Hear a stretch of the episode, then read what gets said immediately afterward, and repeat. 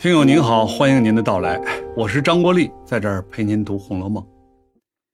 这回开头啊，王熙凤假惺惺的领着尤二姐来拜见贾母。贾母年纪大了，看不清，让尤二姐靠近，还戴上了眼镜，上上下下仔细打量了一番。很多朋友有疑问：说贾母活着的时代可是清朝啊，怎么就戴上了眼镜呢？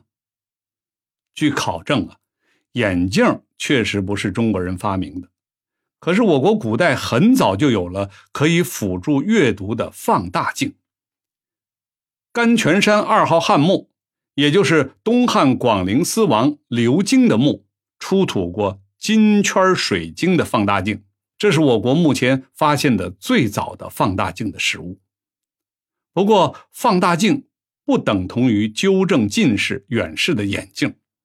中国有眼镜的确凿史料证据是从明朝开始的，当时啊有不少传教士进入中国。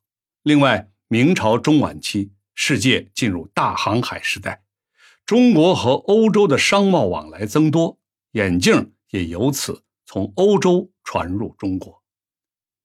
眼镜也不是平常人能用得起的，像贾母这样的富贵人家配一副老花镜倒也不难。《红楼梦》已经从多个不经意的小细节上展示了贾府的大家气派，比如之前刘姥姥一进荣国府就看到了自鸣钟，晴雯生病的时候，宝玉给她用的是外国的进口药，在后文，宝玉还要给自己的丫鬟取外国的名字，这些都证明在清朝上层阶级家庭，他们日常生活的很多方面都受到了欧洲的影响。尤二姐在大观园的待遇特别差，平儿看不下去了，偷偷照顾她。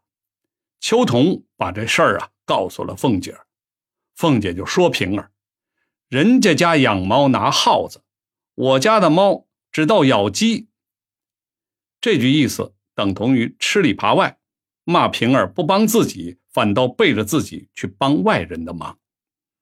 从此以后，平儿也不敢照顾尤二姐了。尤二姐的处境越来越糟糕，终于一病不起。贾琏请了医生来看病，对医生说：“尤二姐已经三个月更信不行了。更信也叫月信，就是女子的月经。三个月没有行经，很大的可能是怀孕了。谁成想，这个医生胡乱开药，尤二姐居然流产了。”他想想自己的处境，觉得活着也没什么盼头，天天受罪，就吞金自杀了。贾琏为他办丧事，请阴阳生写了央榜，央榜就是以前阴阳先生给死者写的文书，上面写着逝者的寿命以及一些招魂的话。王熙凤为了避免参加葬礼，推脱说自己生病了。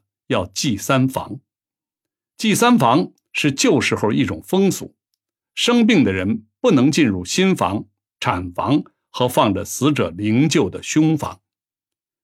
王熙凤这个人确实恶毒，她一手害死了尤二姐，她就是不装病，怕是也不敢面对惨死的尤二姐吧。好了，我是陪您读《红楼梦》的张国立，咱们下次继续。